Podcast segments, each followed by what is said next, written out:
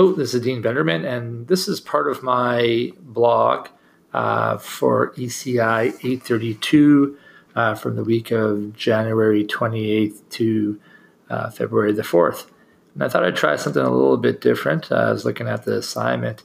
And, you know, I think a lot of times we kind of talk as adults or as teachers about uh, a lot of these questions, but uh, I thought I'd try something a little bit different. And actually do a podcast with my son Xander here. Uh, he's in grade 12. He uh, maybe I'm giving out too much information to talk, but he also he's a grade 12 student at uh, Miller uh, Catholic High School, and uh, he's pretty savvy when it comes to uh, using digital means and digital methods, whether it's in the classroom or even online with his friends. And so I thought I'd ask him a few questions that we have, and then see where his conversation goes because I think um, you know we've talked about in class what are parents doing, uh, you know, to relate to their to their own kids about things, and also uh, also as teachers, how are we going to reach out to, to students? So it would be nice to have another uh, perspective. So, Xander, welcome. Hi, thanks for having me. yeah, thanks for being here. I, I, didn't even have to offer you ten bucks or a Tim Hortons uh, hot chocolate for mm-hmm. this, so so that's all right. So.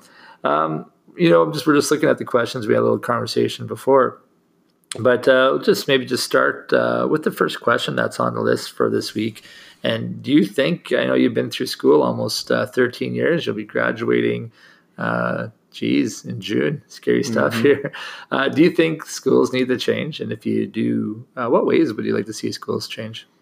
I think there's a lot of ways that uh, schools can change in the newer eras to be more friendly and uh, to be more like I guess kind of accepting of their students, right? There's a lot of things that they can do to with technology that uh, will help their kids learn, and a lot of things that will uh, help like kids uh, with that learn differently. Um, uh, I guess learn better, right? Um, I mean, off the top of my head, there's a lot of teachers I have that don't even put like some of their basic stuff, like their lessons, on websites or anything for kids to look at if they're not school for one day. Stuff like that really helps. And having a lot of those like online resources or like even like online tests and stuff to practice for um, for people who want to prepare more for tests, stuff like that. There's so many different things on the internet available for students. And uh, if teachers can provide their students with more of this stuff, I think it will really help uh, to like help them in the classroom and stuff like that. Well, to me, that seems like a lot of just substitution. And you know, you're still doing school the same way. You're still writing a test, or you're still, you know, kind of, you know, is there something that you know education could do or look like with the technology tools, for example, to really create a different learning space where uh, students feel more engaged and more empowered in their learning, and maybe you know more sign of the times because really school the way it's set up right now is kind of set up for the industrial revolution trying to you know train people to be you know factory workers and, and and being able to do that and have enough intelligence or knowledge or skills to do that. But our world's changed a lot since then so mm-hmm. is there like what would be your ideal classroom uh, situation or it doesn't even have to look like it does when you walk the halls of Miller or you know and go to classes, what what would be like? Wow, that'd be really cool to walk into a play a learning space and do, or even do from home. All right. Well, I think that's something that's kind of it's kind of tough to find a specific answer because there's a lot of different ways about like about approaching that. I think the teacher to student connection in a classroom that should be something that always happens, right? being able to be punctual to your classes, be there on time, having that connection with your teacher is really important. But at the same time, I think it's also really important uh, if teachers can to be able to respond to students with now that we have stuff like I mean just emailing your teacher and getting back to them or using stuff like uh, remind or group chats like like Facebook Messenger group chats I have for some of my classes and it really helps um, for students and teachers to talk to each other so we can talk about like for my math class that i have uh, we can talk about questions in our lessons and stuff like that or we can talk about like when we're having tests just so everyone's like i guess prepared for that right So I think that's a really important thing to do in this day and age.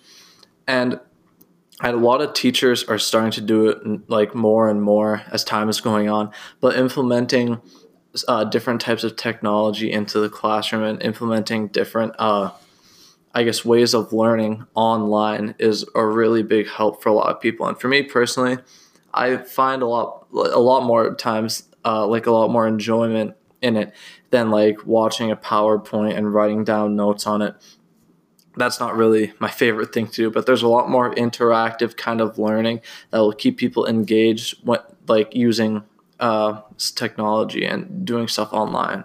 So, do you think a teacher's role should change? You know, do it? Does a teacher need to, uh, like you mentioned, writing down notes? Um, what what should a teacher do in order to provide something different for students rather than uh, doing notes? Like, how do you what does a teacher provide in a lesson or or that that would maybe use technology more that would get more out of more students?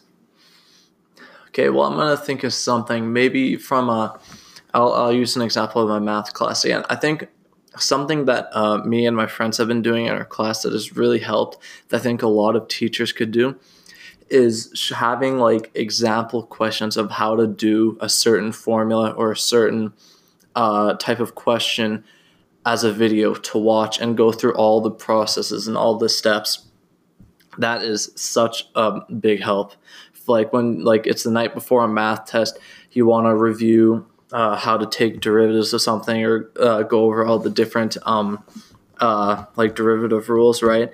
Being able to watch a video on how um, like how each of those rules works and stuff like that is really helpful because when you're at home and it's 10 o'clock the night before the test, you can't really have that much contact with your teacher. But if they have something like on a website where you can go and watch a video that will explain how to do a certain type of uh, formula or a certain way of doing something, it really helps. And it saved me and my friends multiple times on many different tests. Okay, so you mentioned tests and stuff, but you mentioned how to do it. But why do you learn about derivatives? Do you, does your teacher give you like a a problem like you know you got to build a house or you got to you know do you have to do some kind of stock market thing or you have to uh, do, make a suspension bridge. Where does the you know do you ever get something like that where instead of just giving a, video to watch or a question or something like that do you ever have time to explore why you're learning about this or where it might fit in or, or something like that?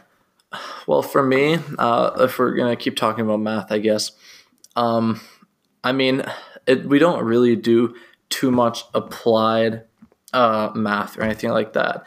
Like we don't really take it and put it to a question, which I think is like something that a lot of classes can do better is actually taking the skills that you learned in the class and applying it to something. Like, uh, for example, in my Chem 30 class, uh, our student directed studies are, is a really good way of doing that. We get to like pick a project, like an actual experiment that we can do based off of what we've learned, and uh, that that's a really good way of applying things from a classroom.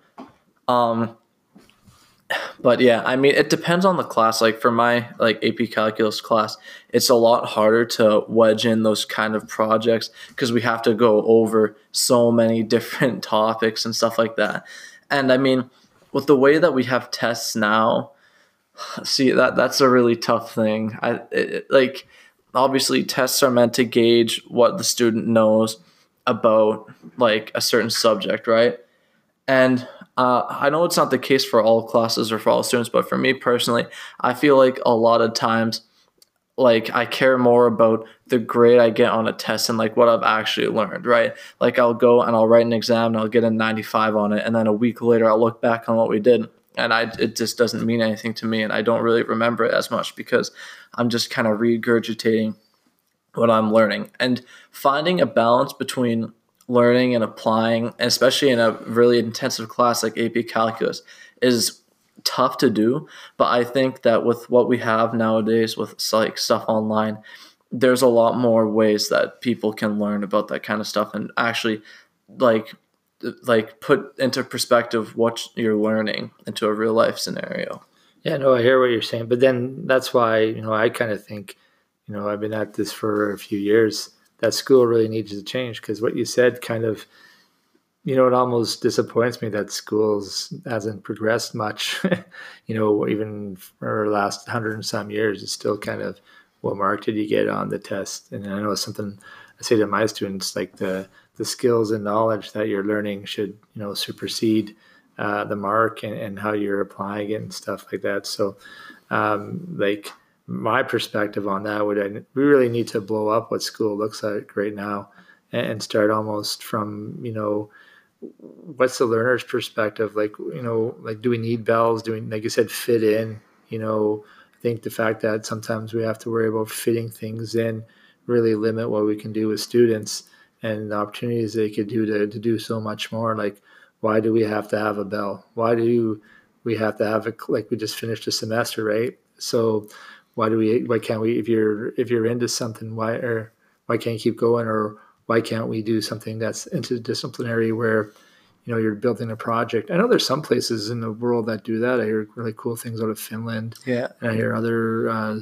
th- you know people doing things in stem and you know and you know creating things and building things but i think for the vast majority uh, you know of that so you know do you think um, i you know by sounds of it too it sounds like you're good at playing school a, a lot you know and you're doing yeah. well in that and you understand what the teacher wants to give him back or her back. True. But are you really pushing yourself? That's why when you talk about your computer science class, I get really excited about that because it seems like that's one of your favorite classes from talking to you in the past. And yep. I like what you do in that class because I think it's kind of the more way I think you're learning a lot. Like, you know, not only learning the program and computational thinking all that, but I really think you're learning the trial and error. You're, you know, you have to have that grit in, in computer science. You're okay with mm-hmm. failing and your program doesn't work. You just don't quit. You have to think of things on the fly. You talk to other people. You get people to debug your program. You get the teacher mm-hmm. to come mm-hmm. in and give you a different perspective. You know, the teacher doesn't really just stand in front of the class and tell you, here's line one, here's line two, here's line three. Like, here's your here's your project. Get at her and you just go to work and you help each other out and you look online. Yeah, your teacher gives you feedback on your work and directs you and guides you.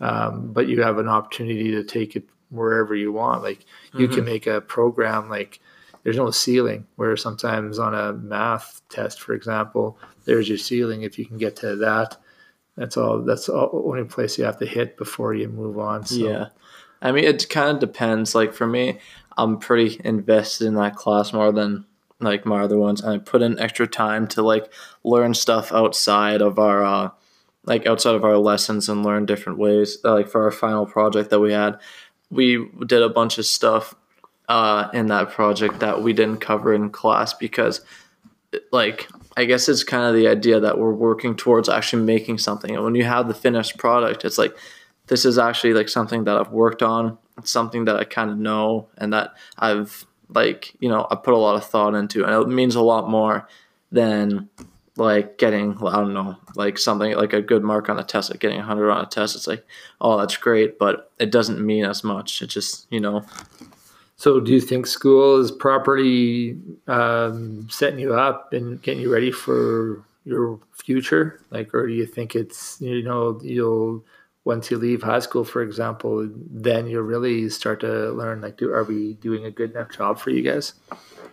I think it depends a lot. Actually, like there's a lot of like variables, and it depends from student to student. For me personally, I've learned like really well over uh, like my time doing like some of the AP programs that like I've learned time management really well. Like when I did AP psychology last year, that was a that that was an experience for me because I had to learn how to manage myself and manage my time and get my work done with all of my other classes and any other sort of extracurricular stuff I might have been doing. So, yeah, it's in a, in some ways I think school is pretty good uh, for learning how to manage your time, manage yourself. In some ways, learn new skills. There's a bit of gray area there, but I mean I don't know. It depends on the person. Like for me, I've definitely uh, developed like kind of some independence and stuff like that uh, from being at school. And well, as you know, I like I take like my classes and I take them seriously.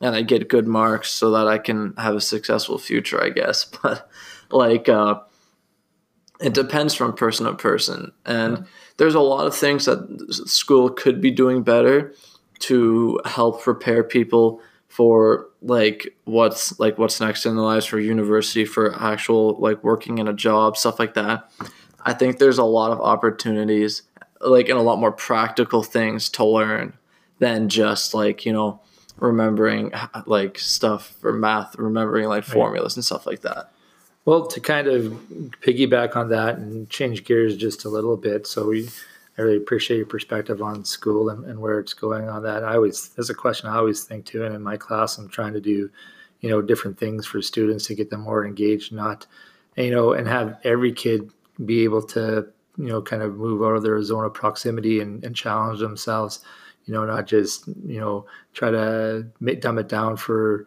you know, we're not, no, that's the right expression, but try to meet the lowest common denominator or don't worry, you know, or only focus on the high achievers. Like every student should have a chance to learn and move forward and reach their uh, potential.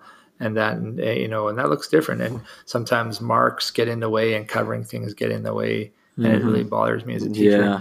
The curriculum and marks in general, I think, are two of the biggest problems with school. And I mean, with how it's set up now, it's really hard to change that, right? A lot of what people do and a lot of like what people expect, whether it be students or parents or teachers, like their classes are based off of marks and they're based off of a curriculum that they're given by the government and everything they have to cover. And I mean, I get that in a lot of my classes, like, you know, right before the end of the year, we ought to cram in some other stuff that you have to learn because it's in the curriculum, but it doesn't really apply to anything. And it's just, it just like kind of doesn't really mean anything at all. Yeah.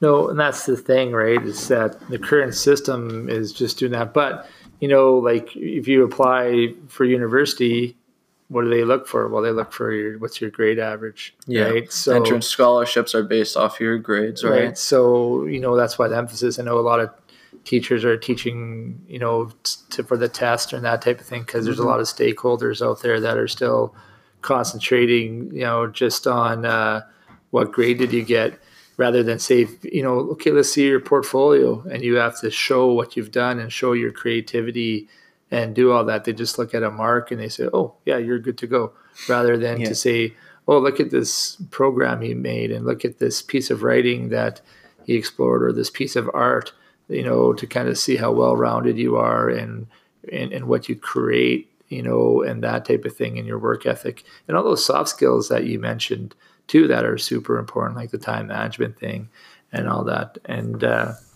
yeah, no, it's it's interesting that you say that. So, um, you know, with all this and all the technology you've been a part of throughout your life and all that, uh, what does citizenship look, you know, like in in, fu- in future reality? Do you think will are we? You've seen a lot of change from you know when you first started using technology to now. Um, what, what do you think the future is going to hold? Is it going to stay the same? Are we going to rely more on it, less on it? Is it going to corrupt? Is it going to be impossible to find um, proper information? Are people going to try to steal your identity all the time? Um, mm-hmm. How do you protect yourself? You know, what should schools be doing to help out? You know, it's kind of a loaded question, but what's something out of that that kind of you're going like, yeah, I kind of never thought of before. This is what I think the reality is going to be. Well, I I mean, there's no denying. I think any person can see that as time goes on, technology is being integrated more and more into everything we do. Right. I mean, you know, like now we have phones that we keep on us all the time, and that like that's a huge piece of technology that takes up a lot, and I mean helps us to connect with people, helps us to like in so many ways. Like it's a great tool for a lot of reasons and I mean, obviously, there's a lot of downsides to it. It's like it's a double-edged sword in a lot of ways, but in more ways, I'd say positive. But I mean, that's just kind of looking at it optimistically. But I mean, as our world, in our world as a whole, I guess, like we, yeah, technology is only going to become more and more a part of our society. Um, stuff like social media is going to just keep getting bigger and bigger, and people are going to have to start wondering and like thinking about what they're putting on these things more and more as time goes on because it becomes a lot more accessible to whatever employers and all that stuff, right? So I think definitely facing the reality of technology is important, like in, in so many ways, in automation and jobs and how it's integrated into our life, into uh, even our education. At some point, there will be like a threshold where technology really starts to take over like stuff like education in so many different ways. And yeah. I mean, it's hard to see what the future will hold, but like. Well, do you think that uh, having no like um, digital presence or or something like that, or no uh, digital. I always use the word tattoo you know, when people check out. Do you think having no, uh, if somebody went and searched your name, they could find nothing on you? Do you think that's equal to if they searched and stuff and they found bad things about you? I, I don't think so. I think, mm, yeah, I think if you find something on the internet when you search someone's name and it's like bad, like that's a lot worse than just nothing, right? Because like for me personally, I don't really post on social media too much. I really just talk to my friends privately and stuff. I don't really. Do you think it's private though? Like, there's a question too, yeah, right? Can yeah. Discord, for example, grab your your data and stuff? Like, who owns that, right? That's yeah. I mean, that's tough, and I mean, in this day and age, the you know it's been talked about so much recently with how to protect your data how to protect yourself like your identity on the internet with how many people there are that are like oh, like using it for bad things right like that is really something that you have to critically think about and you have to i guess there like there's a lot of people have the reality check where they realize like like a lot of the stuff that they post is and like about themselves or about like their identity like that is not 100% safe even on private things because it depends on the company it depends on the situation depends on the platform and so many things but like it's a real thing that people have to think about and especially when they're saying stuff online you can't use the barrier of like anonymity like to say whatever you want Yeah. no, because the other things, but that's kind of part of why I asked. Because earlier, you I heard you say about employers, right? Mm-hmm. So if you and I were going for that job, and that's why I asked the question: is having a no identity on there just as equal to a bad identity? Because if both of us were going for a job, you have no identity, but I went and I put things on there about, you know, the service project I did, or um, you know, um, the computer um, science project that I put together, or you know, something about like that. And if an employer is looking like that, and it, like you said, it's becoming more and more prevalent, then you not having one to me would almost be the same as not having a good one because the person that has built up their street cred or their brand or their identity that is positive, you know, that type of a thing, um, would have an edge over you because they have put together stuff and shared stuff uh, through digitally that would be accessible to employers and say like, wow, like, that's pretty good. Right. I mean, yeah, that's that's tough. I mean, like, I, I think it depends.